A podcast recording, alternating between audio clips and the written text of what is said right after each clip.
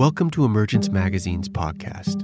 I'm Emmanuel Vaughan-Lee, executive editor of Emergence Magazine, located on the unceded ancestral lands of the Coast Miwok people of present day Marin County. Each week, we feature a new interview, narrated essay, or story exploring the threads connecting ecology, culture, and spirituality.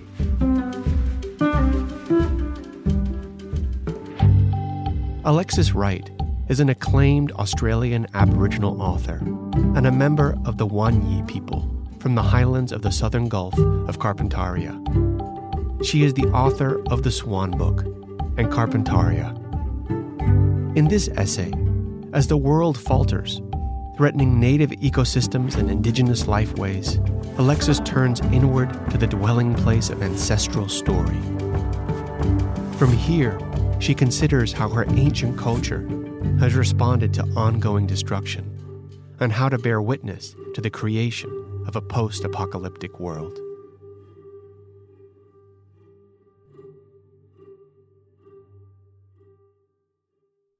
A Buddhist monk and Zen poet, whose name was Huineng, once wrote a gatha, or poem over a thousand years ago. The poem, titled There Was No Tree to the Bodhi, was essentially about how the purity of enlightenment would not be corrupted by the dust particles of life. The four line poem ends with the line, When then was the dust? At the turn of the century, I began thinking about how the essential truths of my people, how within our lands and within the knowledge of country, have endured great storms of dust, cultural oppression, droughts, fire, and two questions arose how far would we as Aboriginal people go to survive? What is the future of the planet? I ended up writing The Swan Book, a novel that imagines an apocalyptic future and shows how Aboriginal people are tied through globalization to the inequalities and suffering experienced by millions of others across the planet. I could not foresee the global pandemic emergency taking place now, or how this would link all of humanity in a global tragedy and an urgent worldwide fight for our survival. But I was drawn to write about our struggle in the worst conditions. The book is also about swans. I felt a great sense of comfort in being able to lose myself in the world of swans while working on this book. I did this in a kind of obsessive way through wondering about how their universally felt beauty shone through the ages in poetry and epic stories. I felt the joy and wonder of their existence by being in their presence in times of extreme drought, then rain, and in different parts of the world, while also feeling the sadness of how their fate was tied to ours amidst the growing emergency of man made climate change. The swans offered an image of something incorruptible amidst the dust. While in their presence, metaphorically speaking, I tried to capture the beauty dancing in us still, even in the worst of times, and I began imagining stories like this. Its journey took the black swan over the place where hungry, walkie dingoes, foxes, and Dara wild dogs dug out shelters away from the dust, and lay in overcrowded burrows in the soil, and in the grasses, up in the rooftops, in the forests of dead trees, all the fancy and fine birds that had once lived in stories of marsh country, migrating swallows and plain dancing brolgas, were busy shelving the passing years into a lacy web labyrinth of mud-caked stickling nests, brimmed by knickknacks, and waves of flimsy old plastic threads dancing the wind's crazy dance with their faded partners of silvery white lolly cellophane that crowded the shores of the overused swamp. When the Swan Book was published in 2013, the Australian literary critic Geordie Williamson described the book as a curse poem, comparing it to Ibis, a poem that Ovid composed in exile a period during which he considered himself to be buried alive, and created poetry that reeked of sadness, isolation, pride, self pity, and anger. Williamson felt that my novel, like Ibis, emerges from the experience of exile, in this case, the physical displacement and inward migration of Indigenous Australians since European arrival in 1788.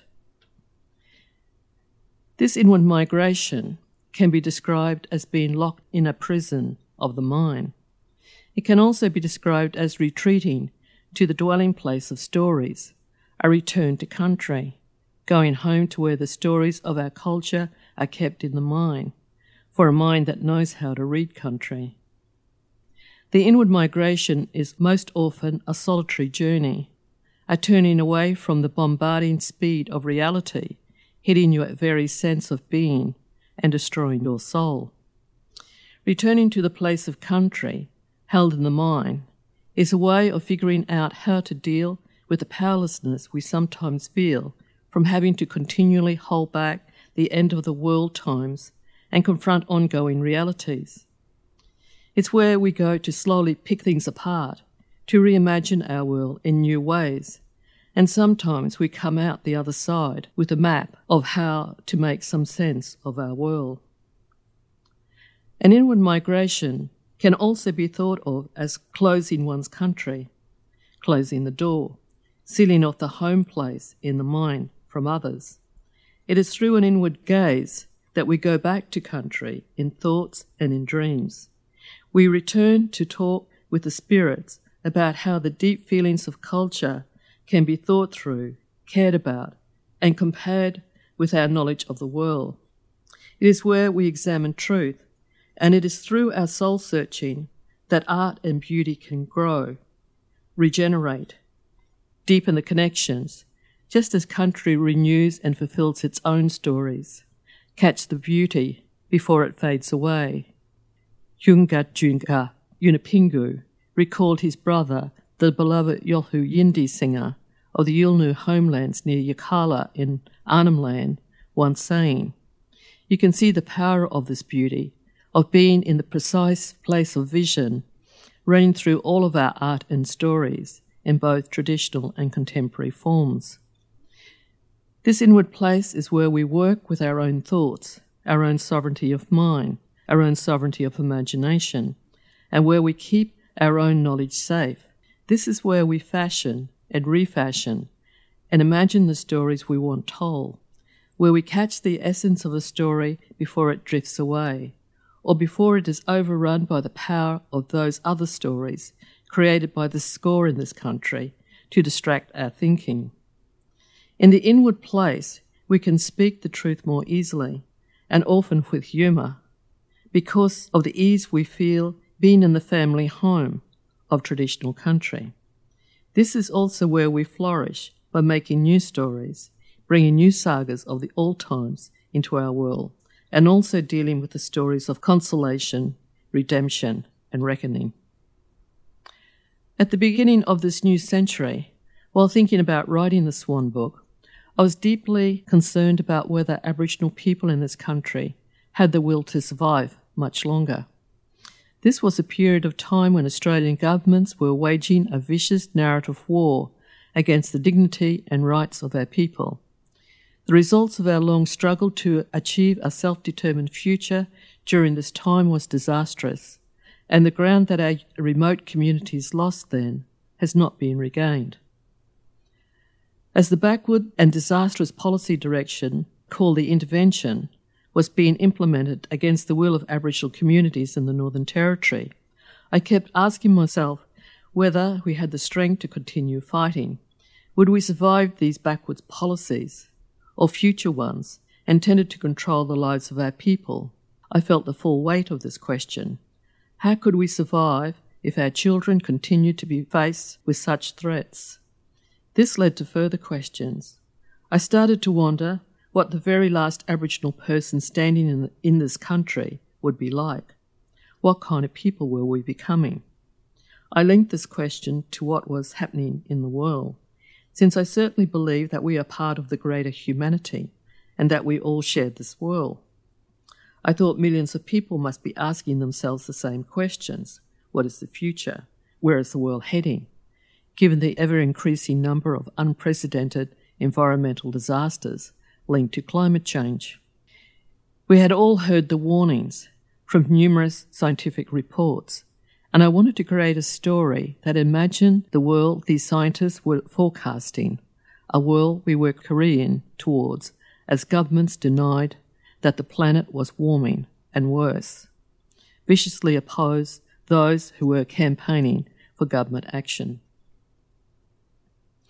In the Aboriginal world, we know the apocalyptic uh, realities of two and a half centuries of continual invasion, an invasion informed by the Enlightenment project of colonisation, which has been driving the major environmental disasters of the Anthropocene and the harmful realities of globalisation. As Mozzie Fishman states in my novel Carpentaria, you know who we hear about all the time now the International Mining Company. Now, even we, any old uneducated buggers, are talking globally. We are already severely affected in our ability to survive in terms of culture, tradition, laws, lands, our soul, and spirit. This reality has been racist in countless ways that cause offence, injury, or harm, and our people still live with poor health, are more likely to be imprisoned, and remain poverty stricken.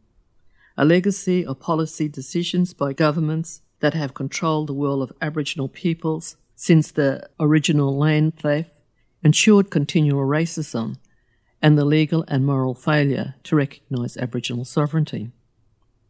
In the movement towards progress and modernity, the importance of ancestral knowledge was forgotten. You can see this right here in Australia through the dismissal of Aboriginal people and our close connection with, knowledge of, and rightful ownership of this land. The deliberate severing of this link, humankind's oldest knowledge, its oldest wisdom, from the so called modern world, was not a good idea when you think of the Anthropocene, now termed omnicide or our collective suicide. We are the caretakers of the oldest continent on the planet, and we note that our ancestors managed to survive in this fragile environment since time immemorial. What is becoming of our, of our inheritance? Can we go the extra distance, given the changes taking place in the global climate emergency? I wrote the Swan book to try to examine these questions, imagining what the world might look like in a hundred years, especially considering the mass migration of perhaps millions of refugees across the world and across racial divides, now landless and unwanted. In this novel, the post apocalyptic world of climate refugees adrift on the sea was a way of visualizing global politics in the future and what landlessness will mean for the greater number of people, epitomized by the character Belladonna, who is actually not a black or brown person, but a white woman from Europe, presently at the top of the human tree in terms of wealth and land security. Through the character Oblivia, I wanted to imagine how climate politics would affect my local landscape, how it would dig deeper into the lives of Aboriginal people living at the front lines of oppression and dispossession. I wanted to imagine where we were heading, considering not only the apocalyptic circumstances stemming from this dispossession, but also how our lives would become far more difficult over the next hundred years by putting a story to the scientific facts of global warming. Since I wrote this book, the world has been changing far more dramatically than I could have imagined at that time. We no longer have to try to imagine a changing climate because we can see the major catastrophes of the climate emergency unfolding around us. Our vulnerable and fragile Aboriginal communities are already experiencing greater difficulty surviving on the land and sea of our traditional country. The summers in Australian arid lands are now longer and hotter, and it is becoming much harder for our people to live and thrive in their communities and homelands. What will this mean for our culture? What will it mean for the, the health of our people? What will it mean for the older stories of ancient knowledge in the world today, held safe by the knowledge keepers in the archives of the land? Through our stories of country, we know how closely related and interconnected we are, not only to each other, but to everything else in the continuous cycles of life. We are taught resilience through the stories of regeneration that have ensured the survival of our culture, a culture that has always remained central in our sovereignty of mind. This sense of sovereignty and self governance is embedded in our spirit and drives our awareness and insistence that all times are important and no time is resolved. There is no doubt that it is getting harder for our people to continue to survive, even though we have endured here for millennia. We know that as global warming continues to affect billions of people across the planet through rising seas, raging fires, and massive loss of species and ecosystems, our lands, people, and culture will also suffer. Scientists from China, the United States, and Europe recently reported that as much as one third of the world's population will be exposed to Sahara like desert like heat within half a century if greenhouse gas emissions continue to rise at the pace of recent years. A recent New York Times article says that 1% of the world is a barely livable hot zone, and this figure may increase to 19% by 2070. This means that without urgent action on climate change, the world can now expect that with every degree of temperature increase, roughly a billion people will be pushed outside the zone in which humans have lived for thousands of years. How far will we go to survive? In writing the Swan book, I answered my questions. Of course, we can never truly know the future. Our people continue to say that we have always governed ourselves. Indeed, our resolve has grown stronger. We cre- create new ways of facing our challenges and of telling our story.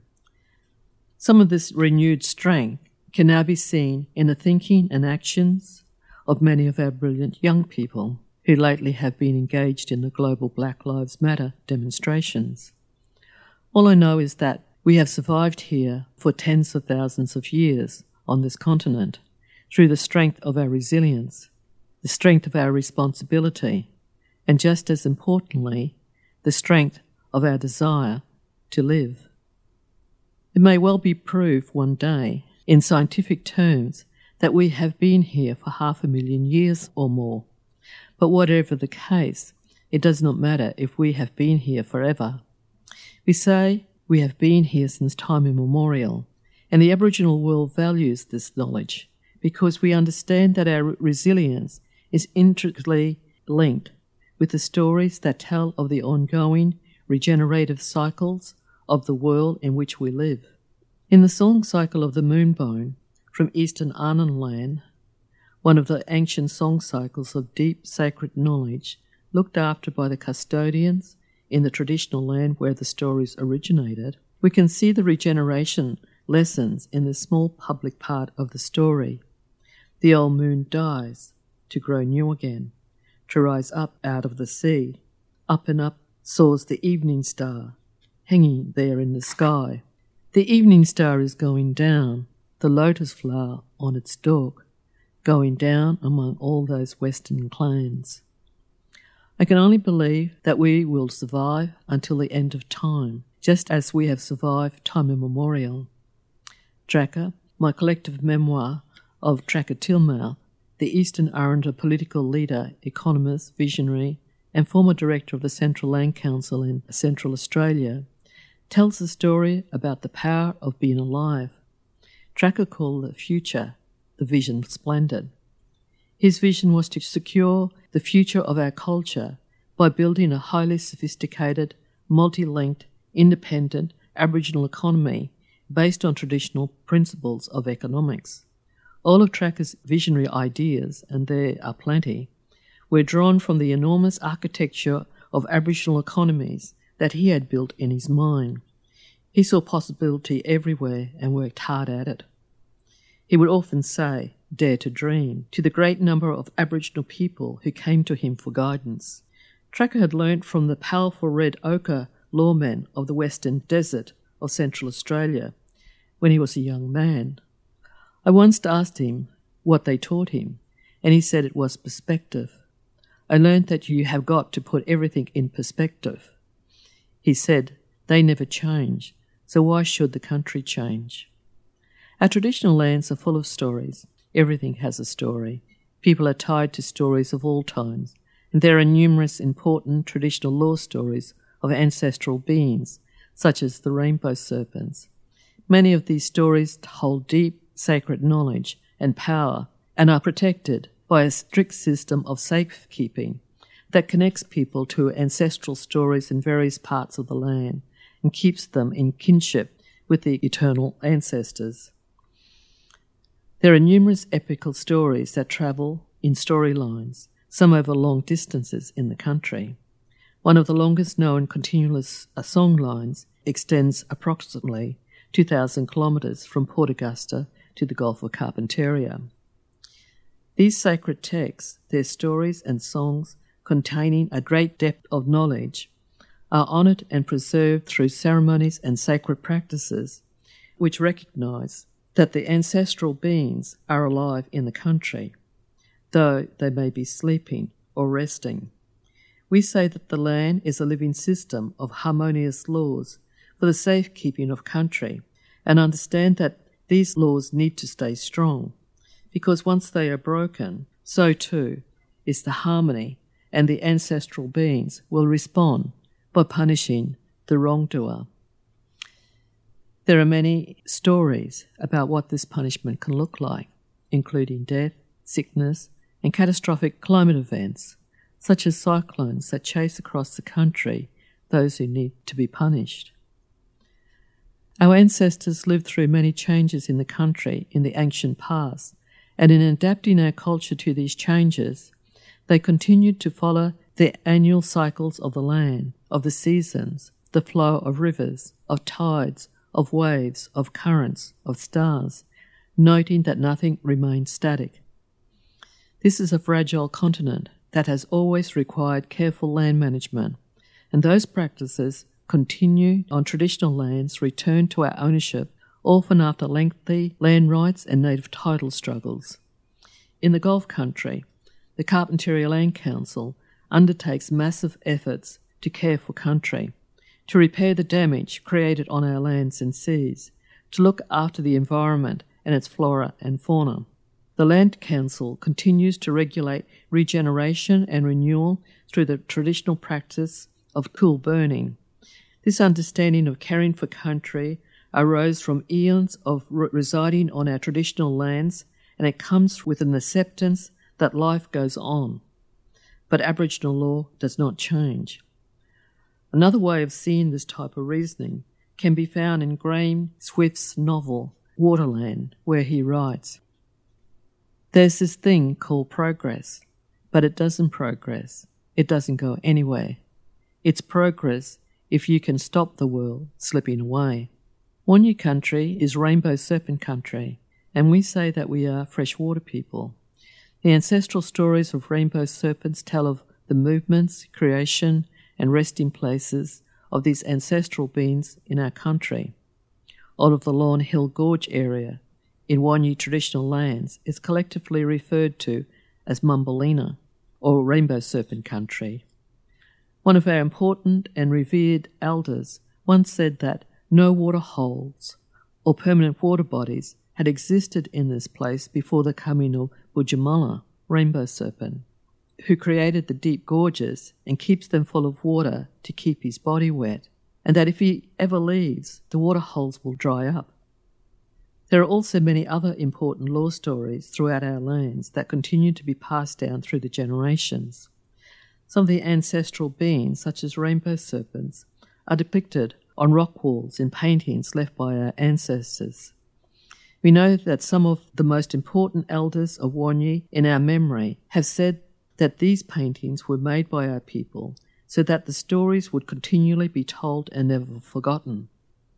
The deep knowledge of these stories constitute religious laws of our ancient library.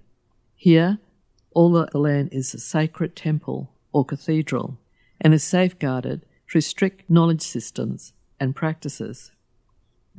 The catastrophic Australian bushfires that engulfed the traditional country of Aboriginal people burned for months early last year, scorching 12.6 million hectares of land. These horrific fires might have been mitigated, or at least would have been of a lesser ferocity, if Australian authorities had acknowledged and been prepared to use Aboriginal land and fire management practices, which were commonplace before colonisation. The fires affected millions of people, and the Royal Commission on the Bushfires was told during a hearing that the smoke from these fires killed hundreds of people. A billion native animals perished in the fires, and billions of trees were destroyed.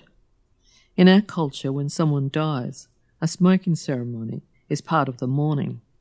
But after these fires, there was no national ceremony of mourning for what we lost and now the world has been so dramatically changed by COVID 19. Every September in the Gulf of Carpentaria, across the homelands of the Ganggalida, the northern neighbours of the Wanyi, a natural phenomenon of great significance, the morning glory cloud, travels at the speed of 60 kilometres per hour and rolls across the skies early in the morning, usually when there is dew. My northern countryman Murrandoo Yanner said the Ganggalida believe the morning glory, which can be up to 1,000 kilometres long and 1 to 2 kilometres wide, was created by Wallaloo, the Ganggalida name for the rainbow serpent.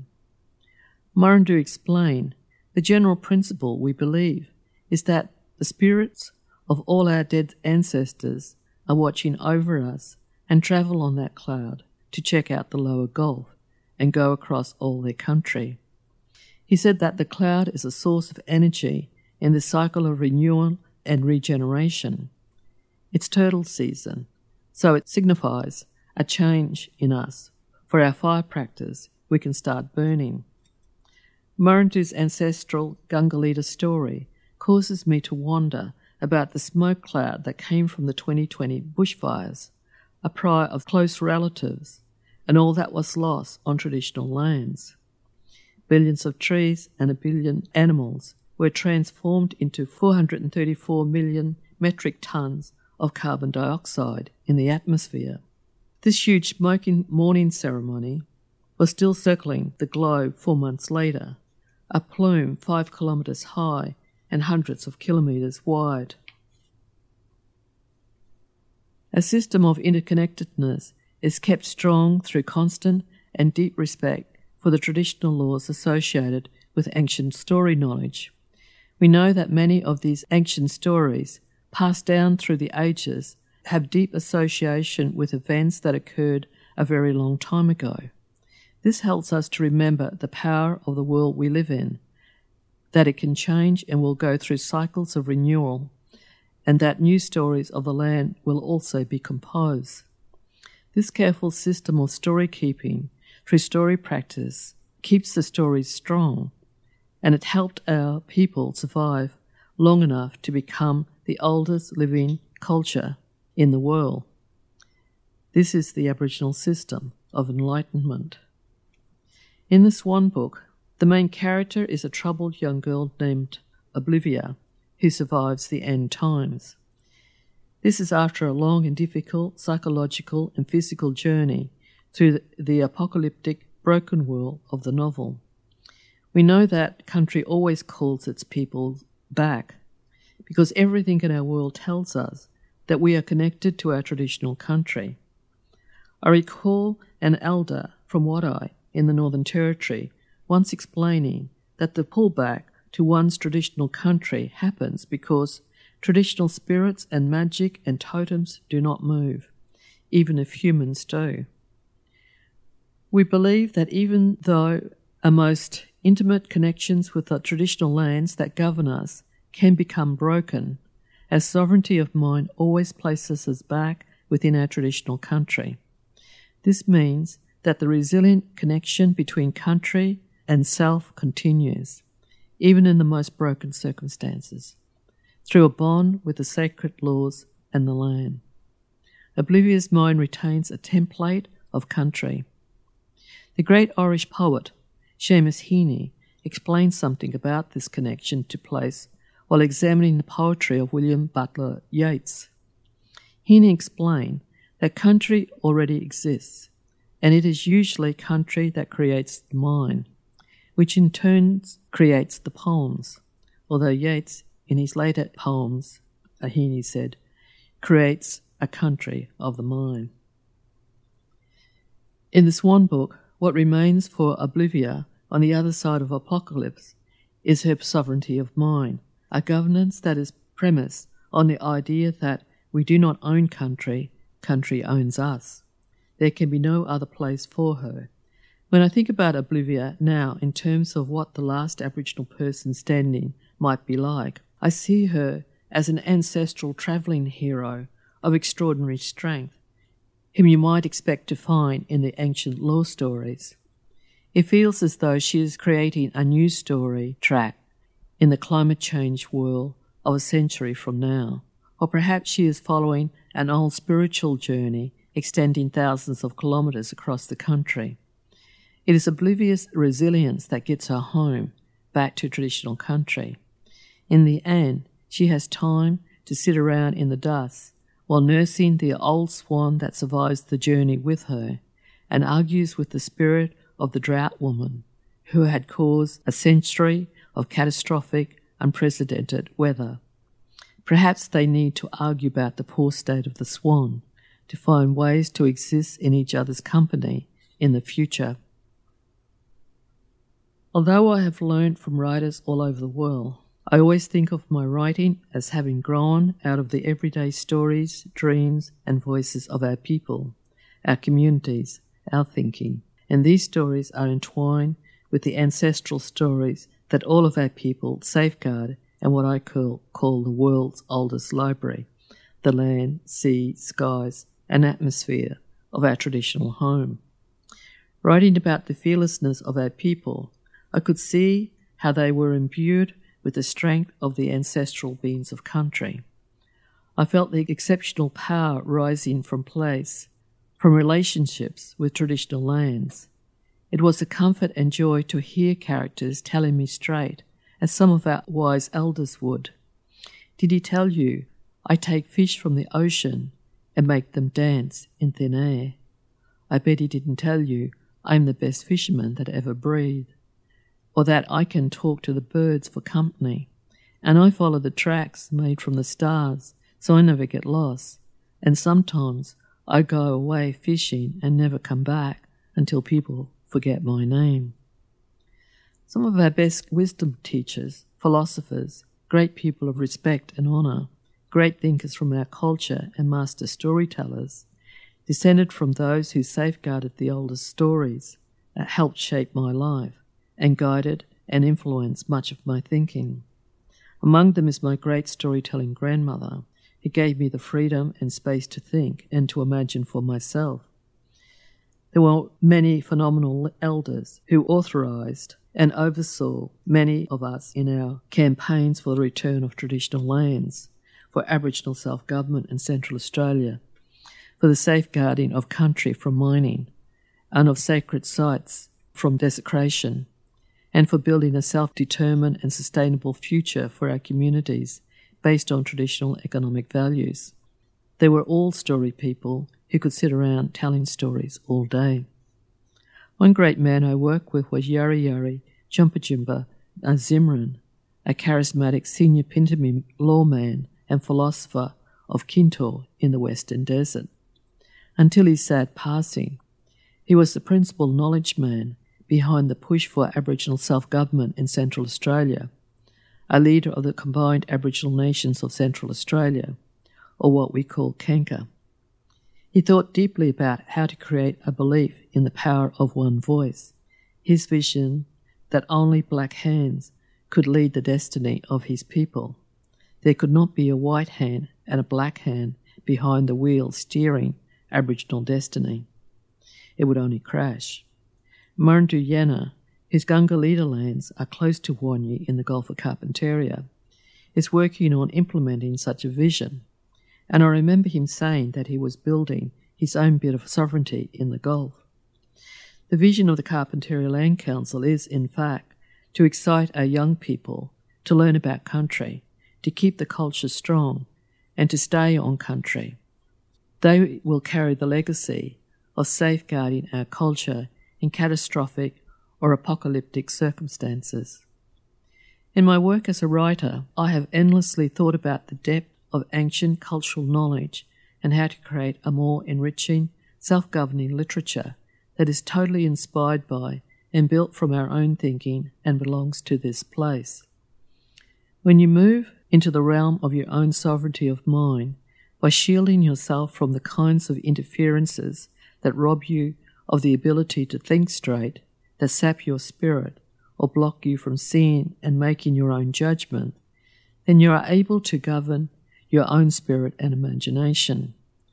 This is where a writer must dwell, within the storehouse composed from our own thinking and creativity, where you can develop strengths that will not be defined by how others believe you should think.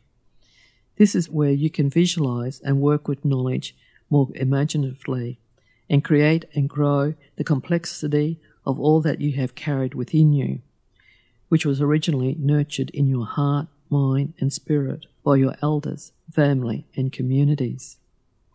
This inward migration, removing your, oneself to a place of concentration, imagination, and wandering, is the mind working and shifting through the essence of things.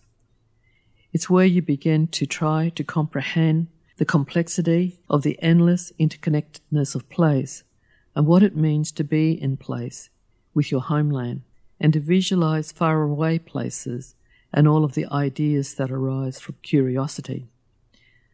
The world desperately needs powerful storytellers to help us make sense of the unfathomable events taking place. Where are these future writers? Perhaps they will once again learn from the ancestors, the old ones from all over the world who kept the wisdom with them. We need to call the ancestors back, to bring forth the wisdom of the ages to help us figure out how we can be saved from ourselves. These future writers need to build, as Rainer Maria Rilke writes, a temple for our hearing, to break the poor shelters nailed up out of our darkest longing.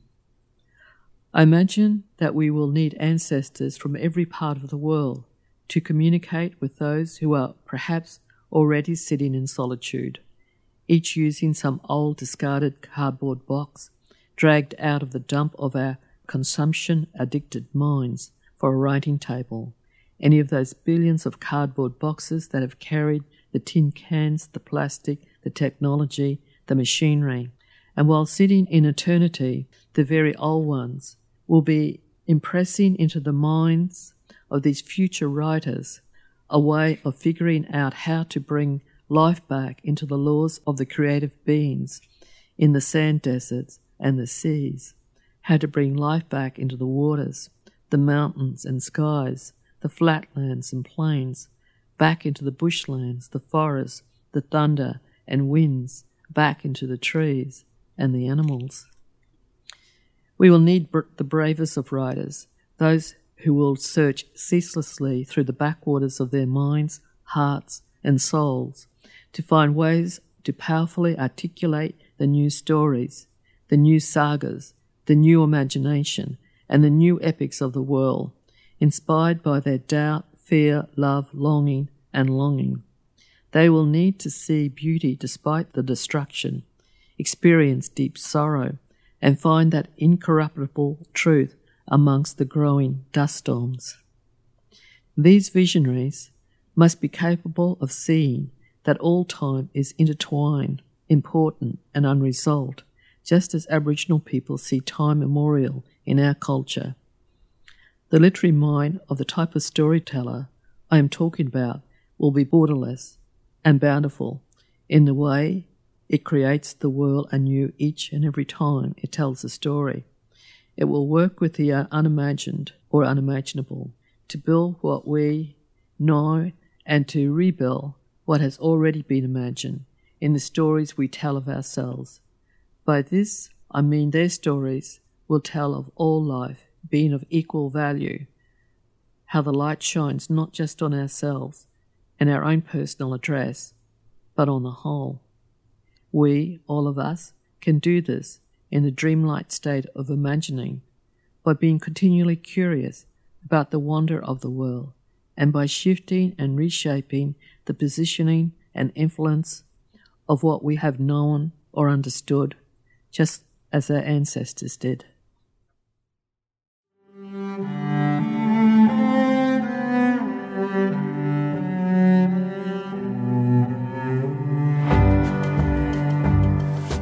Emergence Magazine is an initiative of Kalliopeia Foundation.